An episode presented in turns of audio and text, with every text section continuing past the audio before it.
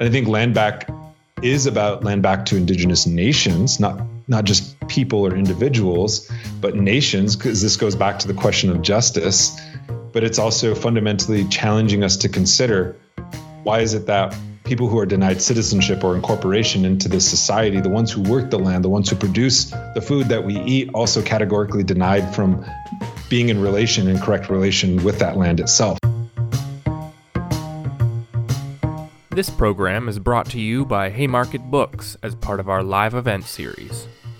Haymarket Books is a radical, independent publisher dedicated to connecting social movements with the ideas they need in the struggle for a better world.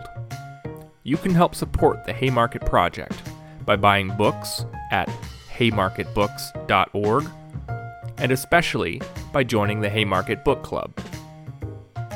Be sure to subscribe to our podcast and the Haymarket YouTube channel to access all of our upcoming events.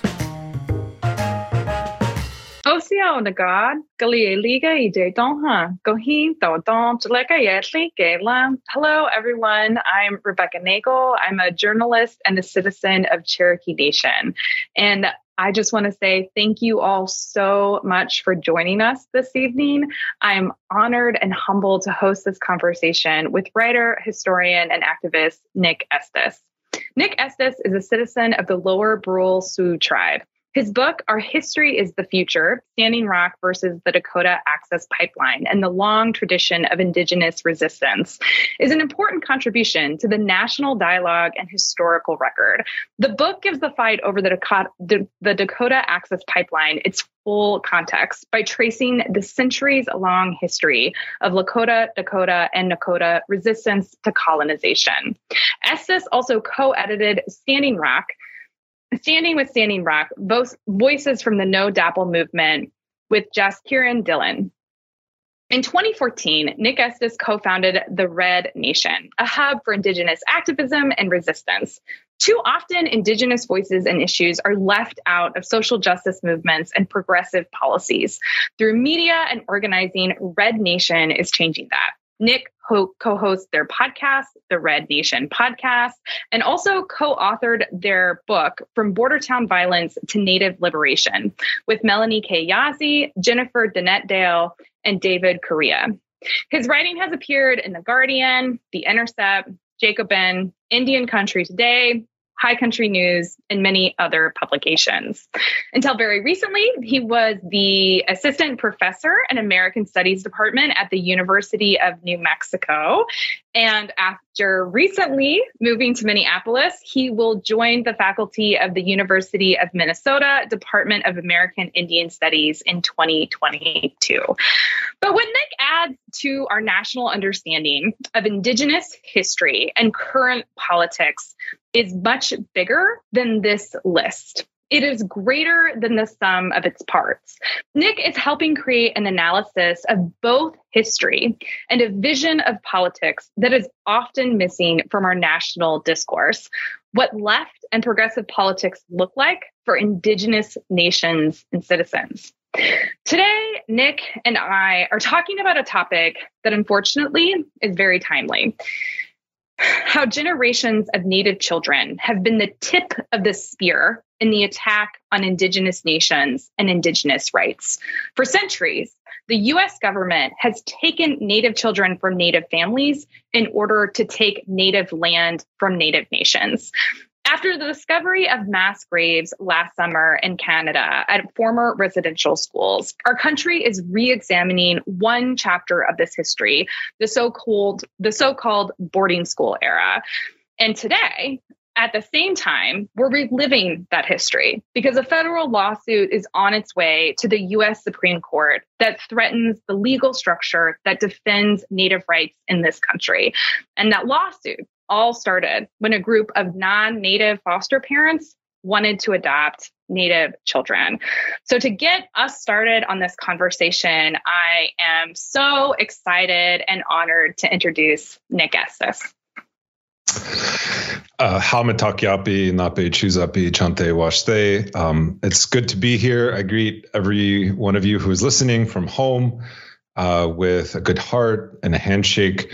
Uh, I'm so honored to be joined by the esteemed Cherokee journalist, uh, Rebecca Nagle. Um, as she said in, at the end of her introduction, you know, you should all check out her podcast series, This Land Podcast, especially season two. Uh, this talk that I'm going to be giving tonight really picks up on that and some of the themes and kind of gives some historical texture to the issues that she's uh, she's addressing in that particular um, series. Uh, and also check out season one as well, especially if you're a, a legal nerd. Um, I also want to just say thank you to Lannan and Haymarket for hosting tonight's talk. Uh, and without further ado, I will just get right into it. Um, if you want to bring up the slide, uh, John.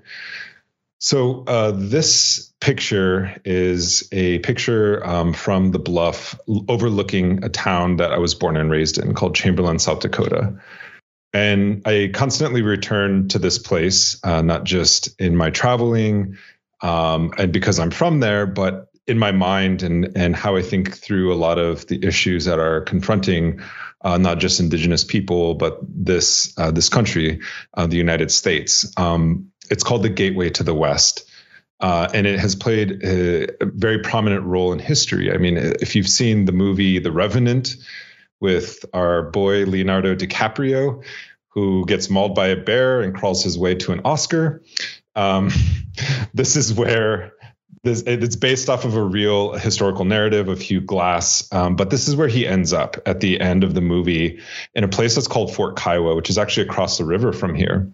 And Fort Fort Kiowa is an actually interesting place because it was one of the first forts, uh, fur trade forts that was built in the area. And if you watch the movie, there's a lot of historical fiction in the movie, but there's also, uh, I think, a, a, fair degree of accuracy in terms of the kind of violence that was perpetrated by the fur traders. Uh, these were armed men um, in in many instances these were the first so-called man camps that arrived in this area and accompanied the extractive industry of the fur trade. And in one of the kind of more gruesome scenes, there's this depiction of a French fur trader um, raping a, a native woman right? And this is also important to remember that this is the introduction, along with capitalist uh, penetration into this area. This is also the introduction of the sex trade in in this uh, this particular region. Um, so one of the things that I always find interesting is there's kind of an aphasia that happens when we see something in front of us but we can't quite make the connections that this is a real historical place with a, a real historical people uh, and something that's playing out in the present, especially. Um, the Lakota and Dakota name for what is now Chamberlain was Makah Tipi, which actually my uncle jokes uh, means cave dwellers. Um, and it has two kinds of meanings. One is um, comes from the history that uh, Dakota scholar Elizabeth Cook Lynn uh, told me um, is that when the columns of vengeance that were exterminating the survivors of the U.S. Uh, Dakota War in 1862 uh, arrived in this area in 1863, looking for the refugees of that war. Um, the survivors hid in the Gumbo Cliffs and um, could actually see the faces of the cavalry that was that was chasing them, and that's one name, uh, meaning earth dwellers. The other name comes from the settlers themselves who arrived in this area and had no real relationship to the land and didn't know, you know, um, didn't know how to live with the environment itself. And so they essentially created sod houses, um, which are made out of mud and dirt that were soon destroyed by South Dakota weather, uh, Great Plains weather. Um, so it has these these two kind of meanings. Um, but there's also a, a, another darker history uh, for me personally, and something that I never really wanted to write about, to be honest. Um, and that is the history of the St. Joe's uh, boarding school. If you could go to the next slide. Um, and this was a boarding school that actually the, the site of which um, started off as a federal uh, mandate or federal boarding school called the Chamberlain boarding Indian boarding school. It later be, was moved to Rapid City to facilitate, uh, you know, the the introduction of students from the western, more uh, further west uh, tribes.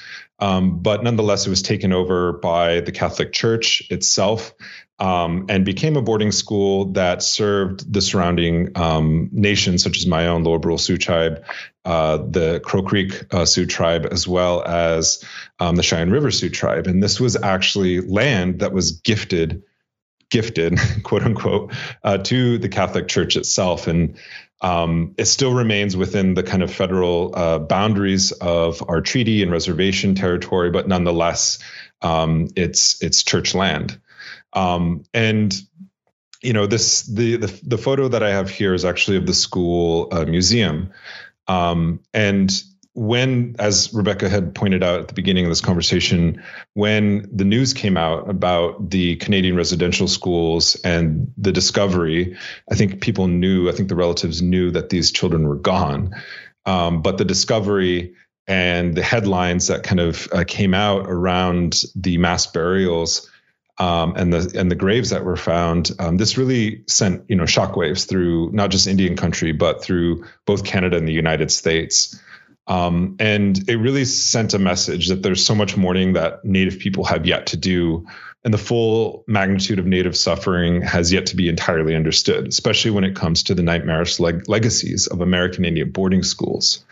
And while commentators frequently describe these schools as projects of civilization, I, I would like to actually think the, think about them in a, an entirely different way.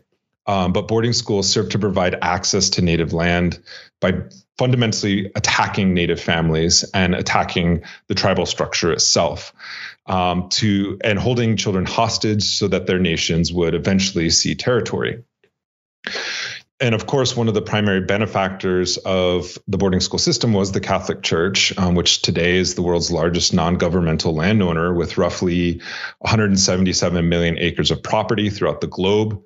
Um, and part of which, you know, the part of the evidence of exactly how the church acquired its wealth in North America is literally being unearthed with the discovery of um, these uh, these graves. Um, but what's different about uh, a, a, school like you know um, St. Joseph Indian School is not so much the the people who didn't leave the school or who had died there, but those who actually survived, uh, many of whom were my family. Uh, and in, in, the course of a public records um, search, uh, you can go to the next slide. Um, I had uncovered about 23 uh, complaints and testimonies filed by uh, former um, uh, students at the school, uh, specifically relating to the uh, the um, the rape and molestation of them while they were at the school itself. And this this ranged uh, between the years of the 1960s and 1970s, going into the 1980s. And in fact, when I published um, sort of the the findings of this uh, interview that I had done with one of my relatives in the Guardian. Um, some of the survivors of the school who attended the school in, in the 90s also relayed um, their own testimony about what they had experienced there as well. Uh, the school itself has done an amazing job of uh, a PR campaign and and sort of silencing the uh, voices of these survivors, and not just the school itself, but the um, the Catholic Church that's backing it. And I think fundamentally, you know, it's not just a question of whether or not these stories um, are put in into the public record, um, but it's whether or not they can be put into the public record because the state of South Dakota under a Republican governor um, passed a law that essentially raised uh, that created a statute of limitations that disallowed or barred or effectively barred um, survivors from the this specific school from bringing a civil suit against uh, the church uh, the church and the diocese itself. Um, and so this really is where my kind of uh, entry into this conversation began. And if you want to go to the next uh, slide um, this slide is a picture of um, some of the items that were recovered. They're called artifacts in, in this exhibit, um, school museum exhibit. Many of them are religious items. Some of them are actually spiritual items. I can um, I can't really disclose which ones are, but looking at this uh, really evoked an image of my mind. Um, I went to the Holocaust Museum in Washington D.C. And one of the things that always sticks out in my mind is seeing like the piles of clothes, the piles of shoes, the things that they stripped um, uh, people who were put into concentration camps during Nazi Germany, um, the things that they they took from them. And if you can go to the next slide, this is an image of the rosaries that have uh, been taken from migrants crossing the border, many of whom are indigenous. Um, so I, I, think of the the sort of evidence that exists, the you know the the profound kind of uh, material impact that that has of just seeing the visuals of these kinds of things, because fundamentally the removal of children from their families and the placing of them into another group is the legal definition under international law of genocide. And that's what we're really talking about here. Um, and if you go to the next slide, this is a picture of the school administrators, um, many of whom are, are uh, Catholic priests. Um, one of them isn't. But um, in the course of uh, the kind of back and forth that I had with my editors at The Guardian, one of the, the public relations people, the media people from the school um, themselves actually reached out and challenged the narrative that I had put forward, saying that there had never been any kind of uh, documentation or testimony about uh, abuse um, by priests. And actually, I found three of those school administrators were named in the complaints filed by former, uh, you know, uh, the boarding school survivors that attended St. Joe's. Um, and so, in some ways, you know, there's this kind of culture, uh, this uh, culture or conspiracy of silence that surrounds um, boarding school and the violence, right? And I think, you know, I think of the case of of George Floyd and how George Floyd was murdered here in this city by a police officer. But what if he had not been murdered? You know, would the the amount of violence, being a survivor of police violence as a black man in America, had have the same effect and have the same impact? Right? And so i think while and on one hand we can we can measure you know canada is like literally counting do you even you know ask yourself this question. We saw the headlines this summer but do you even know what the number is at right now right? It's it's i think it's around uh, uh, 10,000 uh, children that they found in canada and they're likely to find more and more. But i think the other aspect of it that i'm more concerned about is the lasting impact that they have not just on my own family. I'm one of you know um, tens of thousands of native families across this country who are one generation removed uh, from the boarding school experience. We're not talking about a 19th century um, policy or a 19th century program. We're talking about something that is relevant to the present, and that doesn't even open, you know, the question of uh, Indian child removal as a practice um, that continues uh, on through, as you know, Rebecca has documented in her her her work through the foster care system and the adoption system and the attacks on the Indian Child Welfare Act, which was passed in 1978 to reverse uh, the trend of native child removal. And also this summer, we saw the announcement by the first uh, Indigenous woman who's uh, the, the, Secretary of Interior, Deb Haaland, that her department, in response to the, the graves that were being uncovered in, in Canada, um, that her department would lead an investigation into, quote, the loss of human life, life and lasting consequences of federal Indian boarding schools. Um, and it's not quite clear whether or not you know the scope of the investigation will include uh, Catholic Church archives because um, the Catholic Church, through various you know reasons, because it's a church-run, a, a faith-based institution, is not subject to things like the Native American Graves and Repatriation Act. They're not subject to certain disclosures publicly, and in fact, many of the priests' uh, files are are closed until 50 years after their death.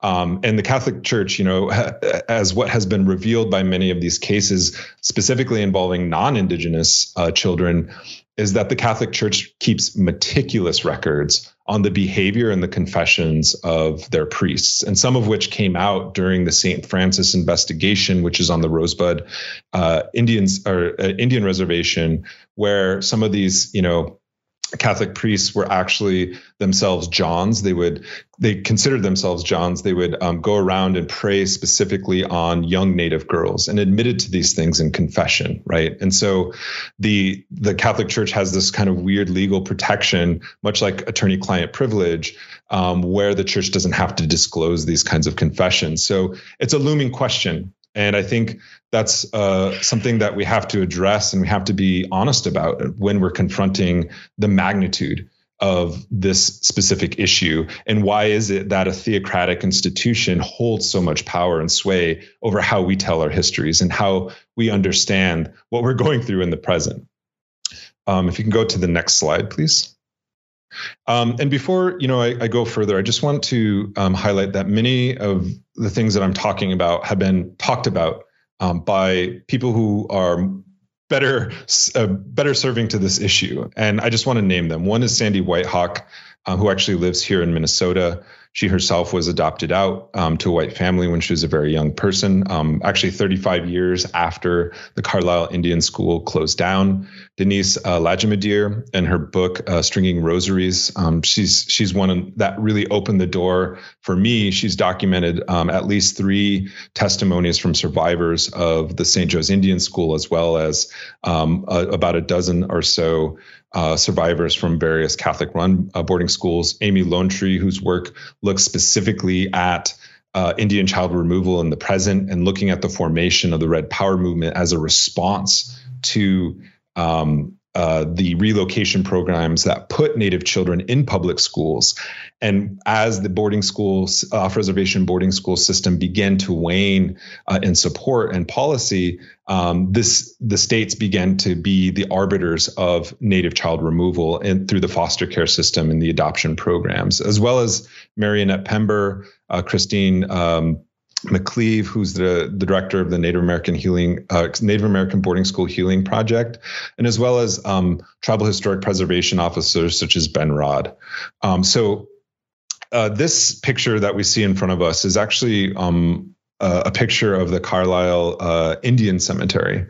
Um, and in fact, this is actually the back of uh, the military base because where the Carlisle uh, boarding school um, exists today, the remnants of it, are on an active military base. And in fact, the Carlisle Barracks is one of the uh, oldest military installations uh, in the United States and had existed prior to the Revolutionary War. And in fact, it was where um, George Washington led campaigns of punishment against the Iroquois Confederacy and thus earning the name Town Destroyer because he destroyed, he, he waged total warfare campaigns and every sitting president since then, the Iroquois or Haudenosaunee Confederacy call Town Destroyer. So it has this really kind of deep uh, history.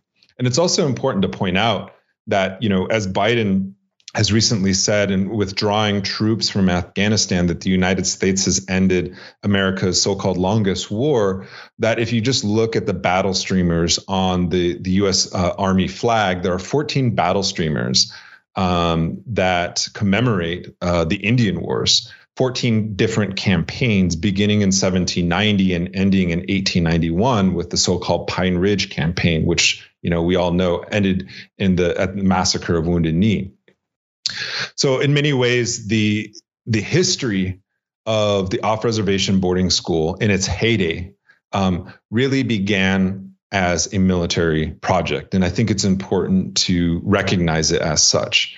Um, I think it, it does a disservice to take the policymakers on their word when they say things like this is a civilization project or even assimilation project because assimilation itself fundamentally as it was practiced against not just indigenous people but other people such as Af- people uh, who were taken from africa and elsewhere is one of genocide um, so uh, if you can go to the next slide um, i you know i, I always like um, I don't know. Some of this stuff is really difficult to deal with, and I, I, don't really try to go into the stories of the children themselves because I feel like sometimes there's this tendency to focus only on the trauma itself and not really understand the structures that continue to live on. Because as you know us historians we're taught to periodize history. We're taught to say that there was the boarding school era and now we're in a different era right? But if it's like walking into the middle of a movie you know, and only watching a part of it and saying like you can, you know, and then saying what the rest of the movie is about.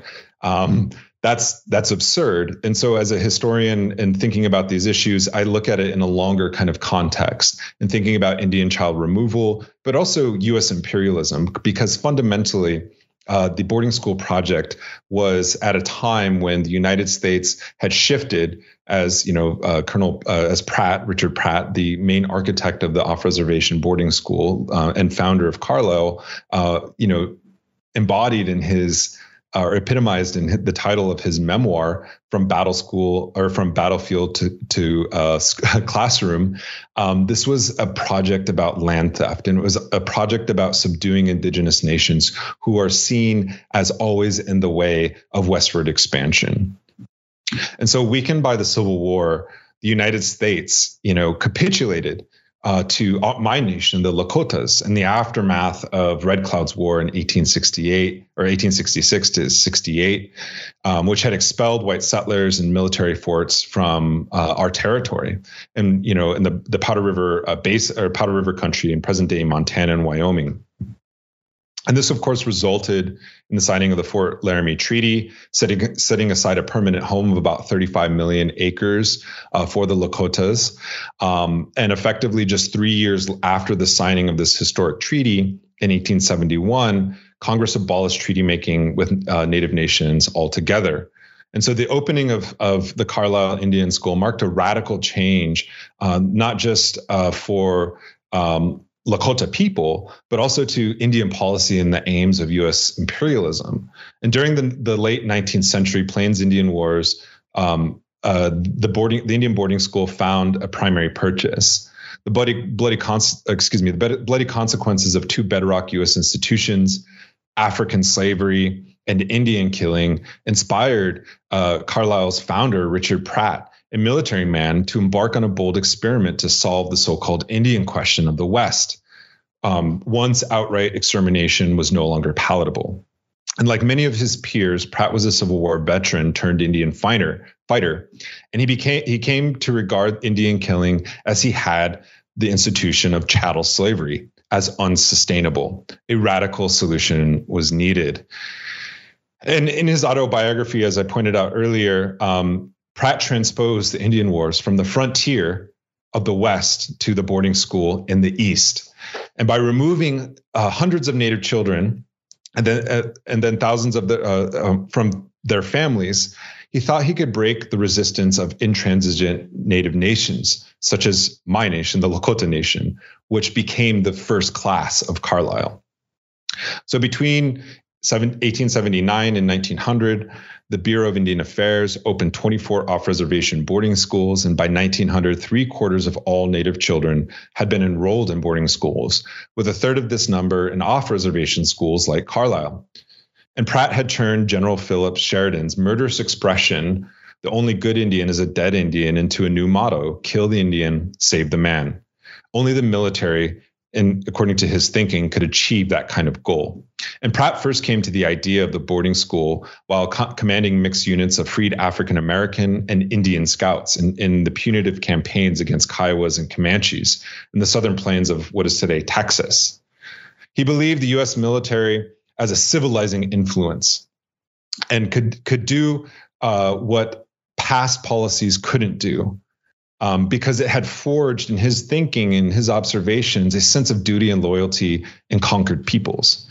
And Pratt observed how the Army of the West had successfully brought together poor whites, blacks, and Indians by turning them into Indian fighters and Indian killers. So, under white leadership, of course, the military had the greatest civilizing influence on the frontier. And although he he was a progressive of his era, rejecting biological notions of white racial superiority. He subscribed to a social evolutionary theory, which regarded white Europeans as the most civilized, at the apotheosis of human society. And he placed black people above native people in terms of social development and readiness for American citizenship. He believed slavery was, quote, a more humane and real civilizer than the reservation system. Slavery, he thought, was the ultimate quote unquote Americanizer, quote, forcing Negroes to live among us and becoming producers, as opposed to the Indian system that through its policy of tribally segregating Indians on reservation. In other words, forced alienation starting at birth, the ripping of an entire group of people from their homeland, language, family, and culture, uh, and enslavement with intimate oversight by white overlords, had prepared black people for assimilation, according to his view.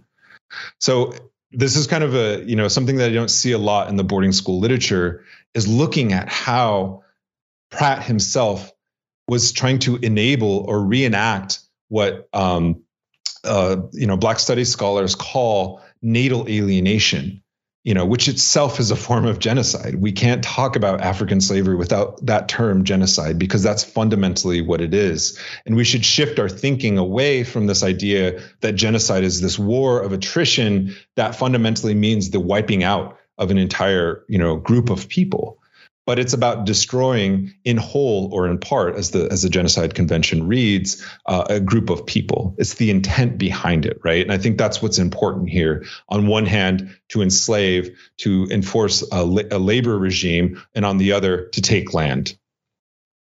Uh, it's also important to point out that the first off reservation or the first experiment for the boarding school uh, happened in, in 1874 when um, uh, Pratt kind of commandeered a military tribunal that had convicted uh, leaders of, of Plains tribes um, and had essentially, uh, con- you know, sentenced them to prison. Um, and in, in, seven, in 1975, or excuse me, in 1875, Pratt became the jailer of 72 uh, indigenous leaders at Fort Marion, Florida. Florida and he said quote a few good a few of the good of the chiefs were sent as hostages for the good behavior of their people. Um, and so this is important to remember that this is his thinking you know early on like that the architect of the off reservation boarding school was saying that we could take hostage leadership um, to force their people to es- essentially acquiesce to whatever the United States government um, and you know land hungry corporations or whatever it is um, want to you know get out of of native nations. Um, and he he also observed that they learned these prisoners learned by heart life's first lesson which is to obey. So this this small experiment eventually became the basis for the the carlisle indian school. Um, and so the success of Fort Marion convinced Indian reformers to authorize uh, the Indian Bureau, in part in a weird partnership with the U.S. military, uh, to to begin this process of assimilation of taking children and putting them into um, off-reservation boarding schools. And they targeted uh, specifically the Rosebud Agency as well as the Pine Ridge Agency, which were considered two hostile bands of Lakota people. Right? You had Sintegleshka, Spotted Tail, as well as um, Mahpialuta or uh, Red Cloud, essentially uh, unwilling to negotiate any more land cessions to the United States because of what had happened with the, the abolition of treaty making as well as the theft of the Black Hills. Um, and so it was also a way to essentially attract these this leadership um, to Washington D.C. to force them into any kind of negotiation with with the Congress um, to essentially adopt things um, later. You know, the 1889 um, Sioux Agreement, which broke us up into the the nine modern day or the the the reservations that we have today, because on the way to Washington D.C. by rail, one would go through Carlisle, right? And so it was an incentive to many of these leadership to see their children right? Who they didn't hear from, who they didn't know um, what was going on. But I think it's also important to point out that the that this was not a this was not an educational institution. Many of these uh, boarding schools were not educational institutions, and you know available data suggests that most uh, many of the students succumbed to illnesses. Um, and some and those who were fortunate to be sent home if they got sick often died in transit or uh, died shortly uh, thereupon returning um, and the unsanitary conditions in this in these in carlisle specifically um, essentially became a um, the reason why many of the you know uh, contagious diseases were spread, but also the reason why many people, um, many children died there. If you could go to the the next slide. Um, this slide is actually taken, or this picture is actually taken from um, inside of the the brig or the the military prison or the military jail that was also used um, to house intransigent uh, Native children.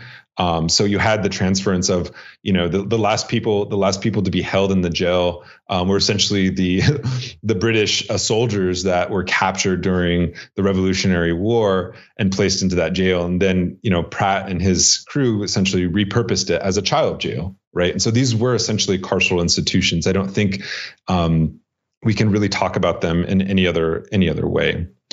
Um, so if you can go to the next slide. Um, this is a, a, picture. There was a lot of, uh, not just at Carlisle, but many of these boarding school institutions, there was a lot of kind of before and after um, photos that were taken to show uh, Native children in their savage state and then in their civilized state. Uh, but I, what I think is most revealing and important about this particular picture is the military uniforms that were essentially hand me downs or leftover surplus army uniforms from the Civil War itself and that these children were inculcated not only with uh, American patriotism, um, but also uh, with military discipline. And as such, as the children themselves, uh, or as uh, the Carlisle Indian School uh, began to close its doors, um, those children had essentially received uh, basic training to enter the armed services. And so, as the United States closed the off reservation or Carlisle Indian School, it was beginning to enter the war in Europe. And so, many of these children joined the army not as citizens, not as um, you know not as uh, uh, as children not even you know they weren't even citizens and so but they had that training that had that military discipline and so i also think it the carlisle indian school and off reservation boarding school points to uh, helps us locate where the United States Army specifically has exploited um, what they call a warrior tradition in indigenous communities, and why we see a lot of uh, military service uh, in indigenous communities. It actually stems from the boarding school system. Um, if you can go to the next slide. Um, uh, I'm going to transition into a, a, different part, a different period, but I, I want to just uh, highlight the work that the the Native American National Native American Boarding School Healing Coalition has done. Um, they're one of the the you know the I when I spoke with. Um, Denise uh, Lajimodiere, she told me that they started off with a budget of five thousand dollars, um, and have, you know, through blood, sweat, and tears, been tracking and counting the number of boarding schools um, uh, in the United States because simply the government has refused to do so um, or hasn't kept the records, right? And I think this is a, a larger problem in in how we understand American history, uh, and it's not to reduce the experience of Indigenous people to numbers and quantification. But one thing I always ask my students when I teach them is like, how many Indian massacres you know were there in the united states. Can you name them? How many can you count off you know off the top of your head? If you you know and you ask anyone and you know even experts historians they can't answer that question. And if you ask how many boarding schools how many native children went through those boarding schools how many died there the government and the, the institutions that were meant to take care of these children can't actually tell you. Um, and this is something that you know we kind of see in in the archival record. Um, so if you can go to the next slide. Um, in two studies from 1969 uh, to 1974, the Association on American Indian Affairs found that 25 to 35 percent of all Native children had been uh, separated from families and placed into foster homes or adopted homes or institutions. 90 percent, 90 percent were placed in non-Indian homes. And so, if we think about this in terms of um, you know uh, the the effect that it had on this generation. This is considered you know the end of the off reservation boarding school system um, and but nonetheless child removal kind of continues almost unabated uh, within this era and this era in between 1969 and 1973 is also known as uh, you know the height of the red power movement when uh, you know you had mass relocation programs uh, the the matriculation of native people from reservation um, locations to urban locations. You also had the the founding of you know what we now know as the Red Power movement, which began at a place called Alcatraz. Um, and Alcatraz is, is uh, interesting uh, for a variety of reasons. Um, you know, um, because the prison island was also the site where four Modoc people were hanged in resistance, uh, you know, during the the California Indian genocide, and where Paiute and Apache prisoners of war and other Western nations were imprisoned in the late 19th century for resisting the invasion invasion by the United States. And in 1894, uh, the military imprisoned 19 Hopi men at Alcatraz as punishment for refusing to send their children to government and church run boarding schools.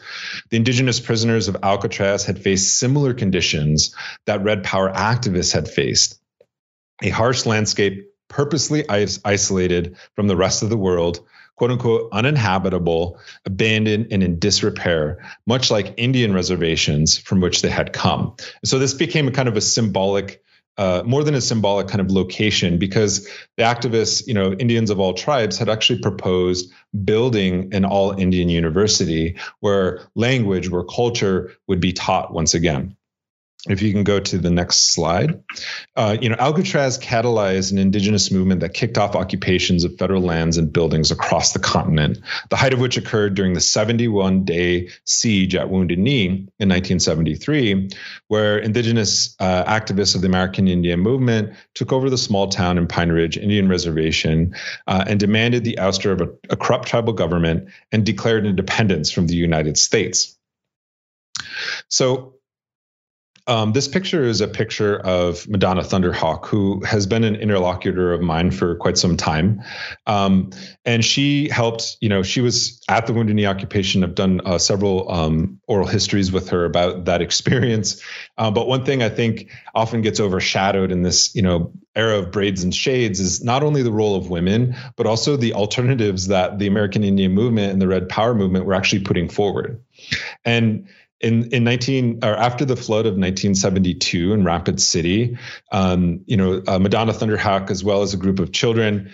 Um, kind of took over this house that was abandoned uh, in in Rapid City, South Dakota. And she says there was nothing wrong with it, so they let us use it. And so we had that's where we had our first school. She told me, and we didn't call it a school. The the kids eventually named it. She says we will remember survival school because they said, we'll remember everything that happened. Wounded Knee, 1890, Wounded Knee, 73, you know, all the other things. We'll remember the different things that happened, how they put everybody in boarding schools, how they stole the land, all that kind of stuff. So they said, we will remember. And so the formation of the Red Power movement, the founding of the, the American Indian movement and the city that I'm currently located in, in Minneapolis, was fundamentally founded, yes, as a community patrol, but also as, you know, Clyde Bellecourt, one of the founders, uh, told Amy Lone Tree in an interview, it was founded to end Indian child removal. That was one of the primary planks because because of relocation, Native children were put into public schools and thus became under the surveillance of teachers and social workers right? And this is where you begin to see the the removal of children from families for things such as quote unquote neglect right? And so this was this was kind of a profound insight because oftentimes we look at this era for its militancy but we don't look at this era for the alternative that it was actually proposing and why you know the american indian movement was founded in an urban center and why it had such resonance not just in urban locations but in reservation locations as you know the we will remember survival school moved to pine ridge agency and stayed there uh, for at least um, six or seven more years after its founding so, um, can you go to the next slide? And then this is just a pamphlet from the We Will Remember Survival School. And then the next slide after that. Um, so the the the camp uh, that that the camps that were founded at Standing Rock really carried this tradition, uh, carried on this tradition of radical land based education in response to child removal. You know, uh, Madonna Thunderhawk works for Lakota People Law Project. They've brought multiple lawsuits against the state of South Dakota for, you know, the, the removal of Native children uh, from their families. So when we say, like, oh, the heyday of the Red Power movement was only between 1969 and 1974, we often forget the quiet work that continues on, that many of these um, that many of these uh, activists, especially the women, continued doing the work against Indian child removal well into you know the present day, right? And so the camps at Standing Rock, you know, um, were us were an unprecedented concentration of indigenous knowledge keepers. Standing Rock Lakota language specialist Elena Eagleshield saw this. She went to every camp asking if they could share their knowledge with the children and families brought with them. From there, Eagleshield recalled, "I was told."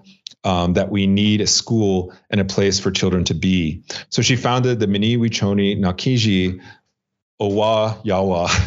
I don't know if I said that. My Lakota is really bad. I apologize.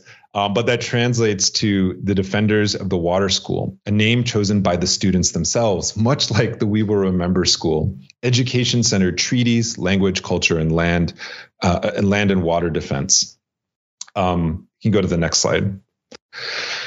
Um, I just want to kind of conclude uh, this this talk by thinking about um, not just the long history of Indian child removal, um, but also how it had spawned and fomented resistance and alternatives because it's not that native people themselves are against education right? It's how that education is uh, thrust upon us and the reasons for it right? Um, America often is reduced to two things winners and losers, we're told. And by that standards, Indian, Indians are the constant losers of history. And for, for that matter, so too is anyone who doesn't immediately buy into what America is selling.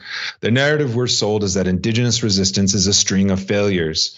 In 2016, water protectors, quote unquote, lost at Standing Rock because the Dakota Access Pipeline was built. Later, the Wet'suwet'en lost because the Unistoten camp had been raided by police uh, and the land occupied by Coastal GasLink pipeline workers. And more, you know, and after that, the Kia'i lost at Mauna Kea because mainstream media was obsessed with the science versus culture debate, not indigenous land rights. And the Kanaka Maoli relinquished, uh, needed to relinquish, according to this view, superstition and accept progress as inevitable by having a $3.4 billion telescope built next to their 20 to next to two, 22 other telescopes on a sacred mountain. And more recently, we're told that the water protectors at Line 3 lost um, because the Enbridge Corporation finished the project with much help, not only from Obama and Trump, but much help from the Biden, the Biden administration as well. Um, and so while indigenous peoples are, are told to quit living in the past, settlers are urged to make America great again under Trump, or more recently under Biden, America is back by invoking the country's mythic halcyon days. That's the story America likes to tell itself the story of winning the future of this land by winning its past. But the truth is quite opposite. America fears the past. Reduced to its basic components, the history of colonization boils down to three things God, gold, and glory. Natives had all the gold or land, settlers brought God. Now, natives have God and the Bible, and the settlers have all the gold and the wealth, the story goes. But glory is the most precarious elements of this formula. Is there honor in invasion, slavery, genocide, and theft? The answer to that question changes throughout time, but we don't have to journey too far into history to, the, to see that the response by indigenous standards is clearly no. If anything, paradoxically, glory belongs to history's losers. And so while a captivated public only saw the spectacle of militancy during the Red Power movement, James Baldwin, who we all may know, saw something else what Americans mean by history is something they can forget, he said, reflecting on this period of indigenous uprisings. They don't know they have to pay for their history because the Indians have paid for it every inch and every hour. That's why they were at Wounded Knee, and that's why they took Alcatraz, he said. Perhaps because they have paid such a heavy price for this history, natives have a capacious, notion, capacious notions of freedom and belonging at Alcatraz and Standing Rock at Line 3, indigenous peoples turned to those seen as different and made them into familiars, into allies. They made relations. This is quite diff- this is a, the quiet strength, the victory of indigenous movements over time, the power of love and humanity that doesn't make headlines. It's what made motivated the ghost dancers of Bigfoot's band who were gunned down at Wounded Knee in 1890, the water protectors at Standing Rock in 2016, and Line 3 this summer. And I just want to end with this quote by Dakota anthropologist Ella Deloria, who recorded the following description of the ghost dance from the viewpoint of an unnamed Lakota man who participated in the dance at, at the Pine Ridge Agency as a young runaway from the boarding school, or as a young run, runaway from boarding school. He says, The rumor got about. The dead are to return. The buffalo are to return. The Dakota people will get their own way of life back. The white people will soon go away, and that will mean happier times for us once more. That part about the dead returning was what appealed to me. Waking up to absorb, waking up to the drab and wretched present after such a glowing vision of the ghost dance. It was little wonder that they walked as if their poor hearts would break into two with disillusionment, but at least they had seen. They prefer they preferred that to the rest or they preferred that to rest or food or sleep. And I suppose the authorities did think they were crazy, but they weren't. They were only terribly unhappy. Thank you.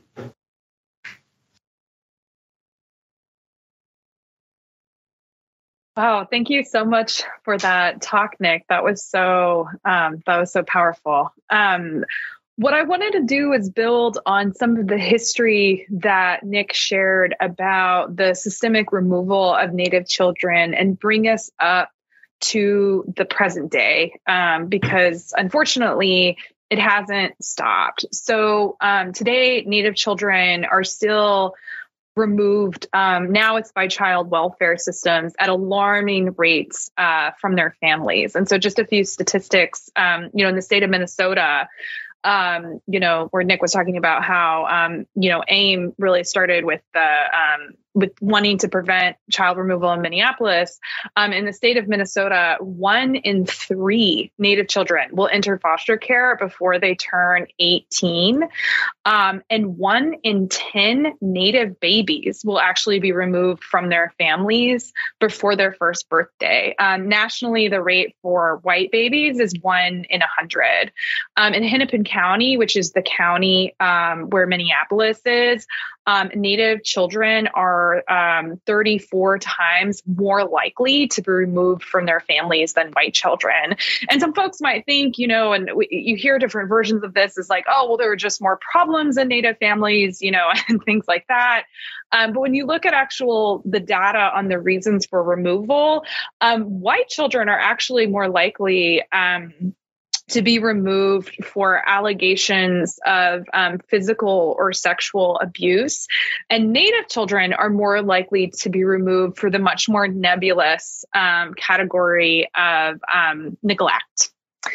Um, and poverty um, oftentimes um, is what constitutes neglect. You know, I was talking to um, a parent advocate at a really amazing organization in Minneapolis, the ICWA Center, and she was talking about how some of the homeless families that she's working with, so families who are homeless, um, were actually dealing with um, uh, they were being their children were being taken for educational neglect because their children weren't being taken to school but the, it was at a time when you know the basic need of the family was housing um, and so you know a couple of these cases where native children were removed from their families and placed with non-native foster um, parents have become these high profile ICWA cases where you know the legacy of the Indian Child Welfare Act is under attack.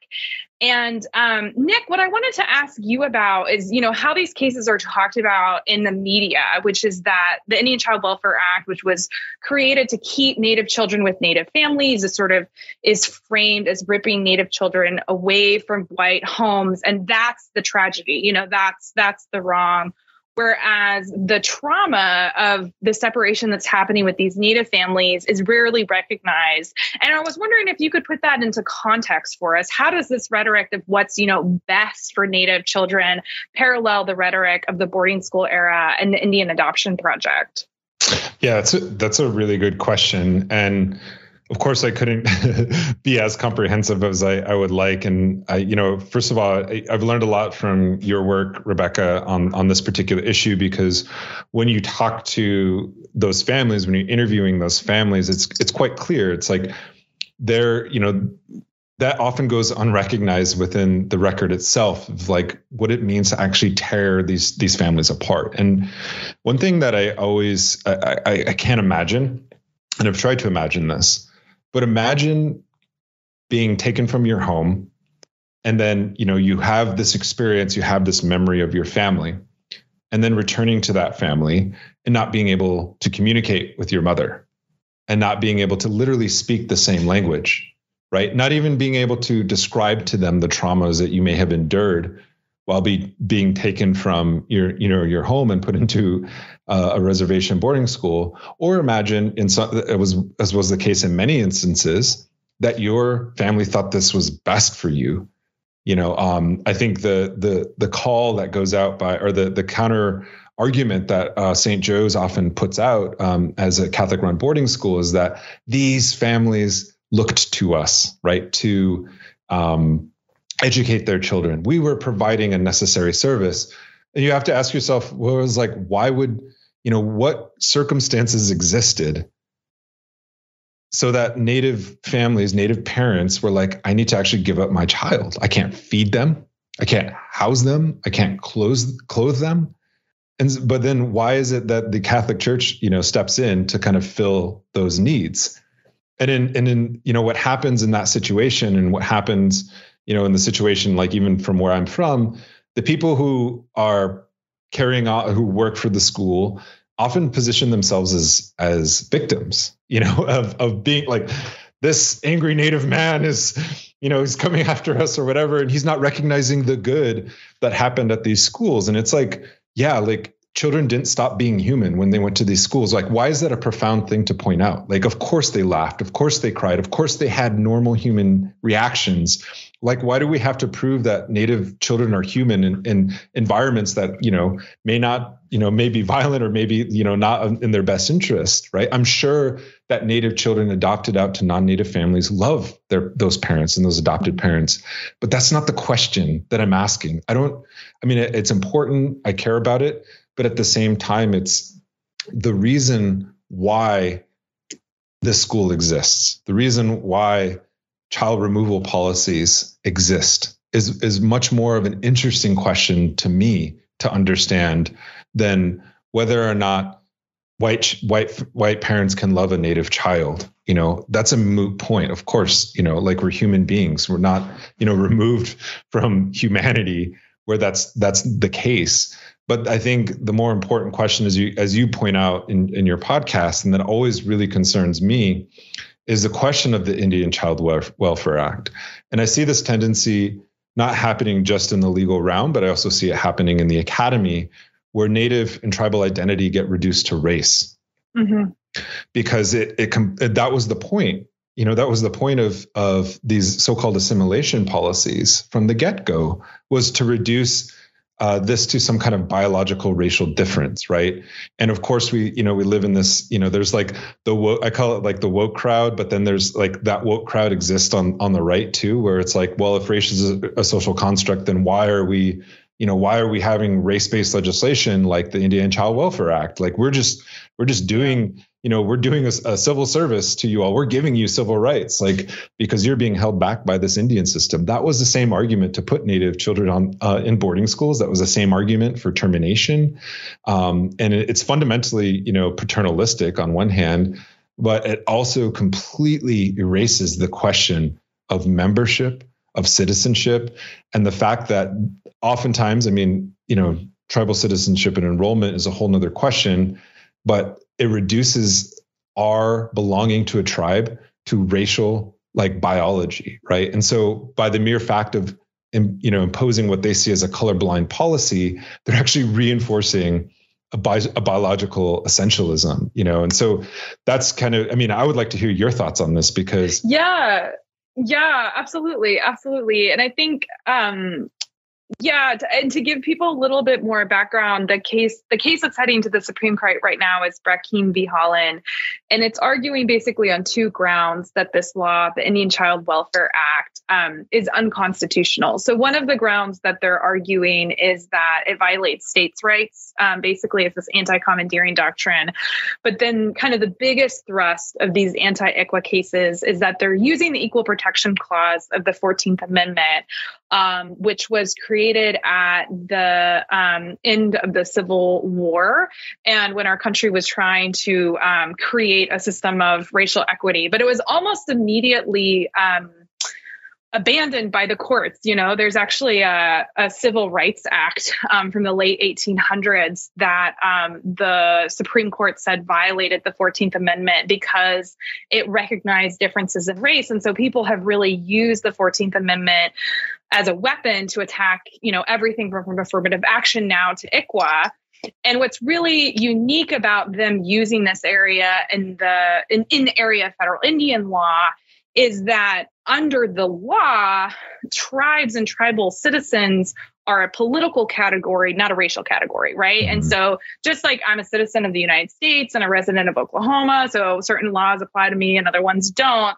Um, because I'm a citizen of Cherokee Nation, certain laws apply to me and it's like any other kind of nation or political status. And that's actually how ICWA works. It actually only applies to children who are either enrolled in a tribe or eligible for enrollment.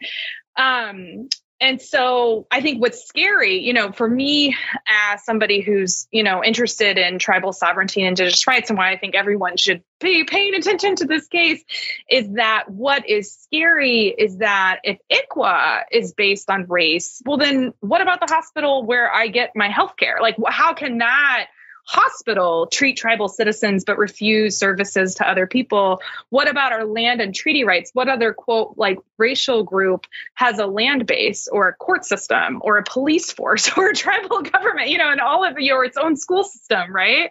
And so um, I think that that's what the fear is with this attack on ICWA is that it's kind of like the first thread on a sweater, and that if people pull it, then the rest of um, the sweater um, falls apart, basically. Yeah, and I think just to kind of pick up on that thread, no pun intended. um, like you, you know, you've been an uh, outspoken critic of like somebody like you know Elizabeth Warren, who claims to be you know cl- or claimed to be Cherokee, and I think there's this tendency to reduce native identity to a category of race or DNA without understanding what you exactly what you're talking about. And to kind of put that into context, you know, like if we just talk about adoption, right? The majority of like international adoptees come from or to the United States come from China, Russia, Guatemala, South Korea, and Ethiopia. And all of these countries have increased restrictions on foreign adoption laws mm-hmm. you know, and it's been in decline, you know, and and so ICWA really does is like it's actually responding to you know like what many of these sovereign nations, you know, whether we agree with them politically or not, are impl- implementing to prevent the taking of their children and you know and putting you know adopting them out. So what ICWA is really empowering tribes to do is that same scenario. We're just protecting our citizens you know it's a political it's a it's a political and legal issue for us. It's not about race you know.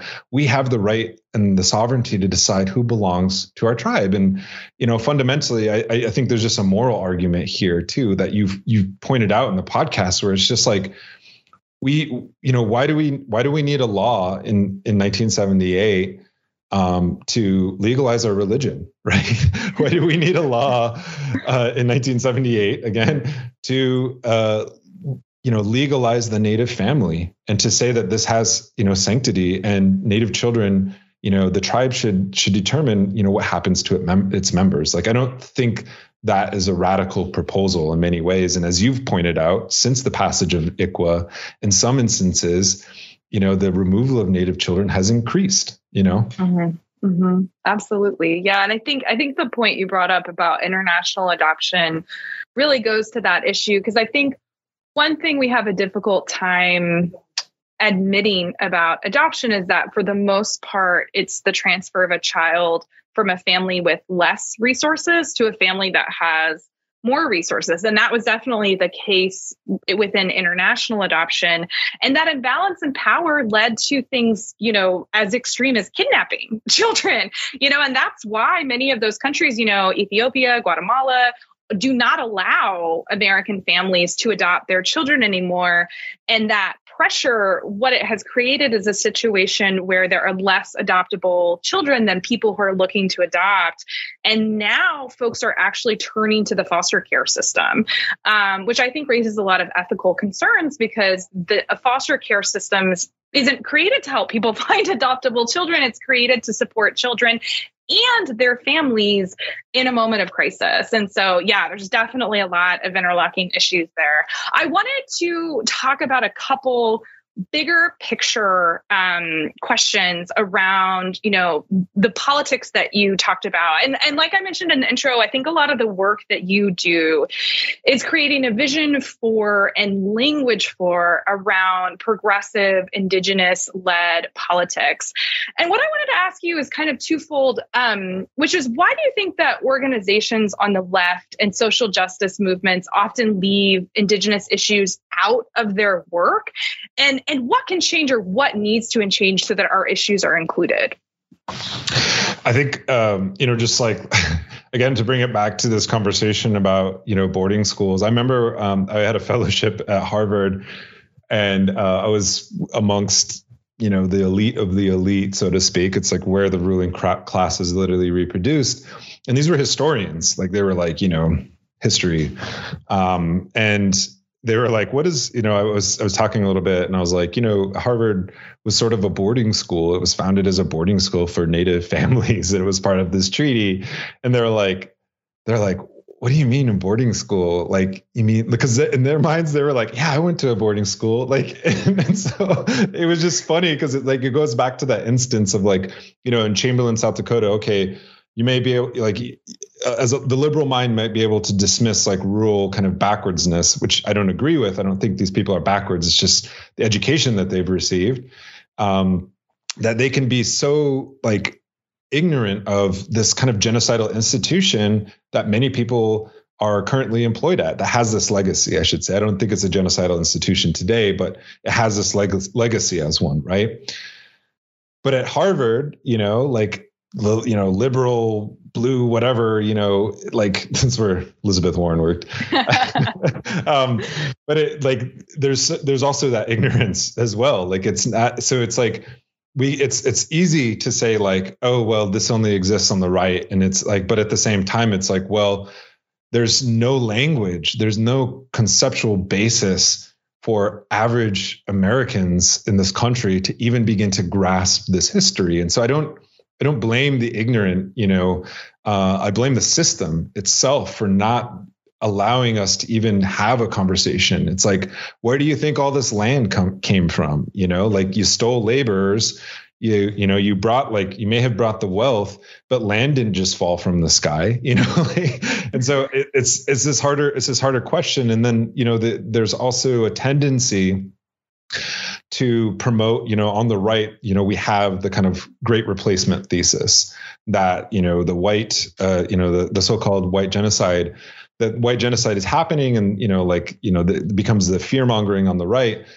But I think there's a tendency on the left to, to also like not allow for like indigenous nationhood, you know, as if there can only be one country and the real nation is the United States because indigenous nations are just ethno states we i mean we we can laugh about that but that's i've heard that from like very you know smart people on the left um, without even understanding that like liberal democracy fundamentally is based on individual rights of of people of citizens. This was this is the legal basis at which they're attacking tribal sovereignty because they're fundamentally despise and are antagonistic to collective communal rights that we that we have as as indigenous people.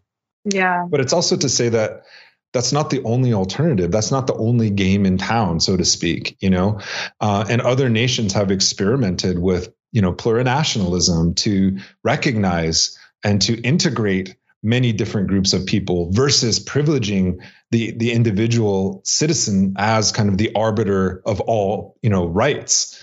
And I think you know this is what Vine Deloria talked about in his peoplehood thesis, and and Custer died for your sins. Like in 1969, he was he was you know, strongly identifying with black nationalism in Kwame Ture to say, you know, this the experience of indigenous people is similar to African American people and is also similar to what we now know as, you know, Mexican American people because we became citizens not as individuals we became citizens through fiat as groups of people, right? Mm-hmm. Um, whether it was the you know the abolition of slavery and the granting of citizenship, whether it was you know the the annexation through imperialist wars of a third of Mexico um, in 1848, or whether it was through the the so-called Indian citizenship of 1924, we all became citizens of this country as entire groups of people. That's fundamentally different than immigrants who who came from Europe Europe. They became citizens as individuals. And so there's something to be said about that. And I think if you look at the the movements that are really pushing the agenda. I didn't get I actually had this in my talk, but I couldn't get to it. But thinking about line three, thinking about the Dakota Access Pipeline protests, what happened in Wet'suwet'en in Unist'ot'en camp, is that indigenous movements are challenging about a quarter of the carbon emissions mm-hmm. from the United States and Canada, according to a, a, report by the Indigenous Environmental Network. So no wonder they, you know, and this is this is a broad array of tactics that the uh, Indigenous movements are are utilizing, whether it's through the courts, whether it's through Congress, whether it's through direct action. You know, uh, all the it's a it's an array of tactics that they've that they're challenging a quarter of carbon emissions, and yet what can what movement in the United States beyond that can we say? Has had that kind of impact challenging the fossil fuel industry. So it's no wonder they want to uh, use a backdoor like the Indian Child uh, uh, Welfare Act, whether you're the Cato Institute, the, Gold, the, the Goldwater Institute, or whatever, um, to attack tribal sovereignty because there are there are vested interests here. You know, this is like yeah. these are powerful people. Yeah, and it it still it still comes down to resource extraction. You know, from the gold rush to now. Um, that actually leads into almost perfectly into another question I wanted to ask you, um, which is about you know COP26 this week. World leaders are finishing climate talks and negotiations in Glasgow, and their indig- indigenous leaders from the U.S. and the globe are pushing for climate solutions that include um, Indigenous people. And as a member of Red Nation, you've advocated for that with the Red New Deal. And what I wanted to ask you um, is how is the sovereignty of Indigenous nations tied to the health and future of our planet? Can can we solve the climate crisis without putting Indigenous sovereignty first? Since you asked a yes or no question, I'll just say no. no, um, no, I mean it's it's a really great question, but it's also I, I just want to like take a step back too because we actually have to see. You know, oftentimes it's like. It, to understand what indigenous sovereignty is it, it's not just a buzzword you know i think when we talk about you know biden's you know green jobs proposal or whatever it is um, we have to remember that indigenous caretakers and land defenders are doing green jobs, right? Um, that like here in in Minnesota, you know, had the the pleasure and opportunity of talking to many Anishinaabe relatives about the importance of Manoomin and its you know wild rice and its centrality not just to this kind of esoteric cultural knowledge or or whatever um, that I think often you know when you start talking about indigenous spirituality like flute music plays in people's ears and you hear like a drum beat. But what I was told you know we went to a rice bed that was you know at a, it was a historic drought here in the, in the state and we went to this rice bed and you know the woman we were with she was like yeah we you know normally we haul out like maybe 80 pounds a day of wild rice. And she's like this is all we got. And it was like less than a half a cup. And she's like this isn't just like you know devastating on the sense of like you know me growing up and having this relationship with this land. She's like this directly impacts you know our our jobs because people have seasonal income you know that depends on on ricing right and the tribe itself you know has made has turned a profit on this. This is like their economy to protect these rice beds right? And if we talk about how you know just in the short time span of the united states uh, in its existence of less than you know 250 years it has played an outsized role in not only carbon emissions but environmental degradation right? And it's not to glorify indigenous you know ways of uh, being that were prior to you know capitalism and colonialism, but it's also to recognize that not all societies tend towards destroying their own planet or their own, you know, their own territory because we've lived since time immemorial on this land without confronting, you know, global c- climate catastrophe or chaos.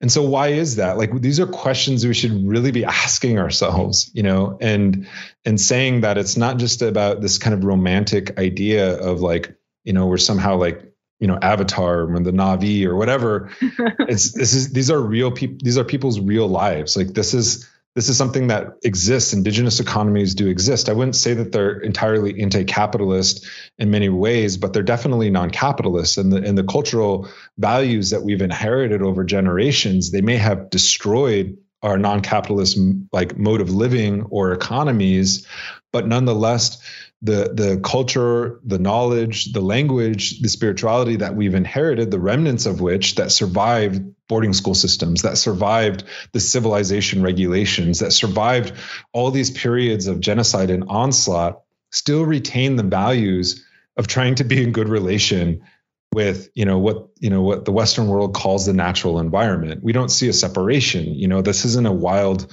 phenomenon but i think when people hear that they're you know like again the flute music plays but it's it's being practiced and it's it's being experimented on in, in, in different countries. The rights of nature movement which the White Earth Reservation has invoked in its defense of Manoomin because it's in their treaty, uh, began in the global South. You know, at the you know it, we can point to the the 2010 Cochabamba Accords in Bolivia.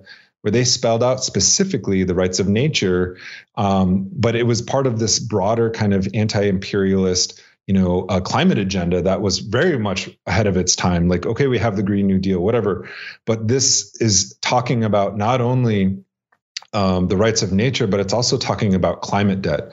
Why is it that a country like Bolivia that doesn't have, you know, near the the emissions impact of like countries like the United States and historically, why are they they they can't develop the same way that the United States did by producing that amount of carbon? Why are they denied not only the the ability to develop and, and emit carbon, but then they're also denied the technology mm-hmm. to you know have sustainable energy whether it's you know through you know solar panels or whatever. And so these are like questions that we have to like wrestle with. And it's indigenous movements that are that have really wrestled with those questions. Uh, and i also just want to say that this isn't a particular kind of essentialist ethnic project but it's def it's fundamentally universal because it's like y'all breathe the same air as we do. You drink the same water you know we have a, a, knowledge that exists prior to the united states and will exist much longer after the united states but that doesn't make us any less human than you are right? And so i think the the kind of the profundity of the water protector is that it was a universal label. It was a universal identity. Anyone who walked through the gates of standing rock became a water protector. Anyone who was at the line 3 camps here you know, uh, trying to stop the line three, the last tar sands pipeline was a water protector. And so I think that, you know, in many ways really shows the the impact of of indigenous movements in this particular moment. Yeah, we are leaders, but we can't be the only solution. It, it requires, you know, a broader way, a broader array of forces, and for us to be taken seriously, you know. Yeah, absolutely, absolutely. Um, a few questions that we have gotten in the chat are around education. Um, you know, so we've got a question from Canada and a question uh, from uh, Maine around um, going back to boarding schools, around how can we work towards um, both uh, the truth and the education and people being more aware of this is- issue, but also reconciliation. And and one thing I always think about, and that you really that I think you pointed out into your talk, is that we are so early in the process, we don't even have a full account of the damage that was done. We don't even know the names and how many and where they're buried, you know, the children who were killed in these institutions. So as a historian, you know, what do you, what do you think needs to happen for this important era of history to be more well documented and to be shared and for, you know, the United States to have the reckoning that it needs to have with it?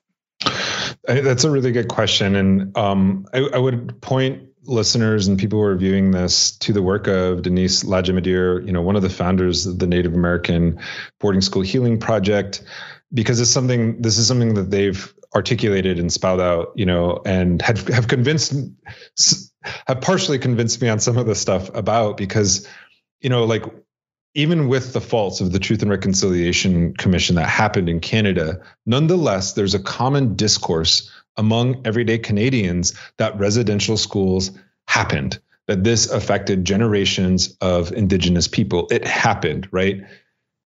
In this country and in this society, we sound like conspiratorial like we, we like we can't even acknowledge it you know like there is no common vocabulary that we have right we don't even know there isn't even there isn't a lot of even like um psychological you know studies that we can turn to to help people cope with that kind of thing right? And those are important questions and i'm not an expert in that in that field. But what i would say though is that the you know the the truth and reconciliation process we should look to canada for the the way that it has changed the discourse but has fundamentally not changed the colonial relation. Canada is still building pipelines, not only in First Nation lands, but on our lands as well, as we can see with Enbridge. Like the the continual plunder of indigenous communities has not stopped. So I don't think that we can even begin to the conversation of reconciliation. First of all, reconciliation, you know, the root root is conciliation, and reconciliation means that at some point in time we had good relations. I'm not quite sure when that point in time is. If you can tell me, you know, please point it out. Um, but I would prefer the term justice because what does justice look like? Justice looks like a plan of action that is made by the victims of a crime. Not saying that you know we just had some misunderstandings class of cultures you know this kind of thing that we you know you know bad things happened on both sides. Um, but fundamentally we need to think about what justice looks like according to indigenous values and traditions because often what happens if we can if we can point to precedent in this country we should point to treaty rights right? Yeah yeah absolutely. Oh, sorry. um, we should point to treaty rights because treaty rights are often interpreted by only one side, and that's the United States. And we go through the court system and we often cede our interpretation. And so I think we should look at like how indigenous ways of knowing and experiences should also be at the foreground of talking about justice first and foremost. Um, yeah. Um, that doesn't even begin the, the, the conversation about how do we document the the magnitude of these atrocities. I think that that's a perfect transition to the last question I wanted to ask you, which is that there's this hashtag or slogan, it's on t shirts and murals um, of land back that's become uh, popularized first by Indigenous youth and now has become um, a catchphrase that I think a lot of different folks from activists to organizers are using. Um, for folks who've never heard of it, what is what is the vision and the values that that that tagline or that phrase evokes for you? Yeah, that's a good question. Um, you know, I think like fundamentally the settler colonial project has always been about land. You know, that's what the founding of this country is on. That's where wealth is derived. Um, and so when we talk about land, I, I, always like to push the push the conversation beyond just what the federal government did and thinking about the the corporate and private interests that are involved, right? The checker, the white checker at Walmart in Rapid City does not have anything in common with Ted Turner, who owns 200,000 acres of Lakota Treaty Territory in West River, South Dakota. They have nothing in common. So when we say something like land back, oftentimes, you know, it's like the average you know white person or non-native person might think that they're just kind of a temporarily embarrassed mass landowner but they're not. You know most people are not owners in this society. We're talking about vested interests like ted turner who also owns the world's largest privately owned buffalo herd you know?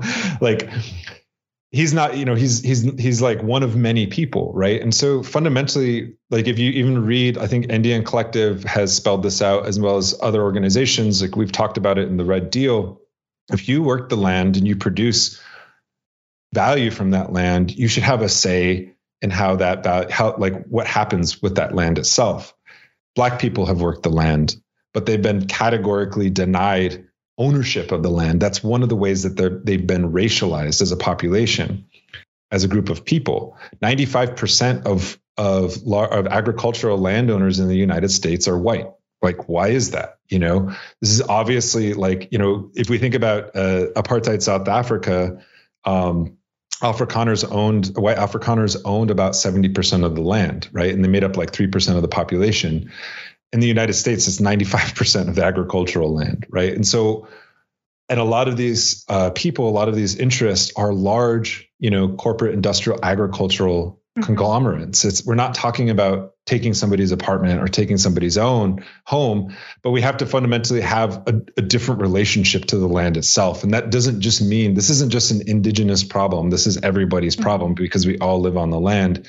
And so for land back, that's what it really means. It's like who works the land, who who ta- takes care of the land. Yeah, white people can take care of the land, like going back to the the identity of a water protector, right?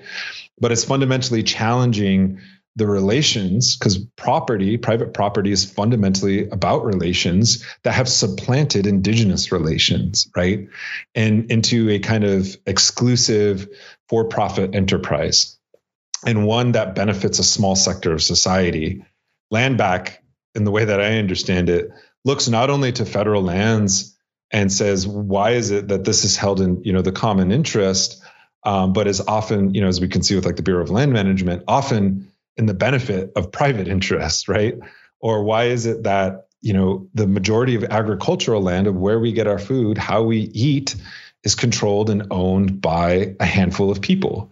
And I think land back is about land back to indigenous nations, not not just people or individuals, but nations, because this goes back to the question of justice.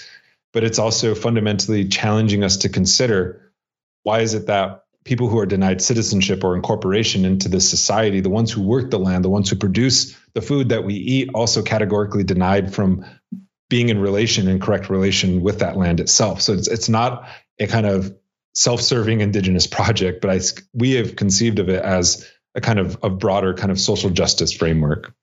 Uh, absolutely, I think that that's a great point to end on um, for tonight. Um, we're out of time, but I just want to say um, thank you, Nick. I always just I so appreciate having time to be in conversation with you. I really appreciate your writing and your thoughts on these really important issues. Um, thank you to the Lannan Foundation and Haymarket Books um, for sponsoring this. And um, lastly, for people who are interested in your work, who want to follow more of your writing, um, where can they find you?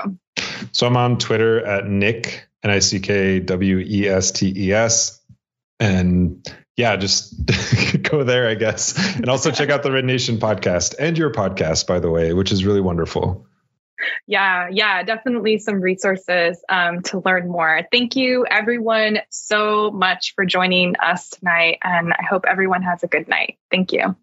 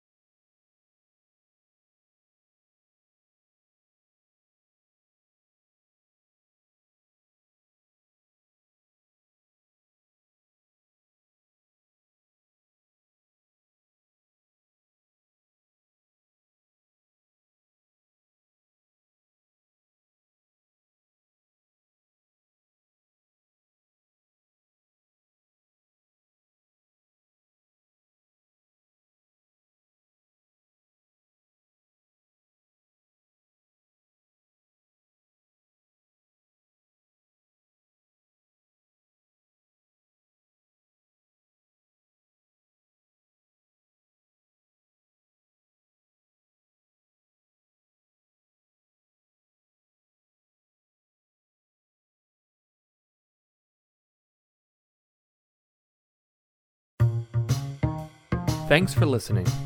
If you liked this episode, subscribe to our podcast and to the Haymarket Books YouTube channel, where events like this one are hosted live.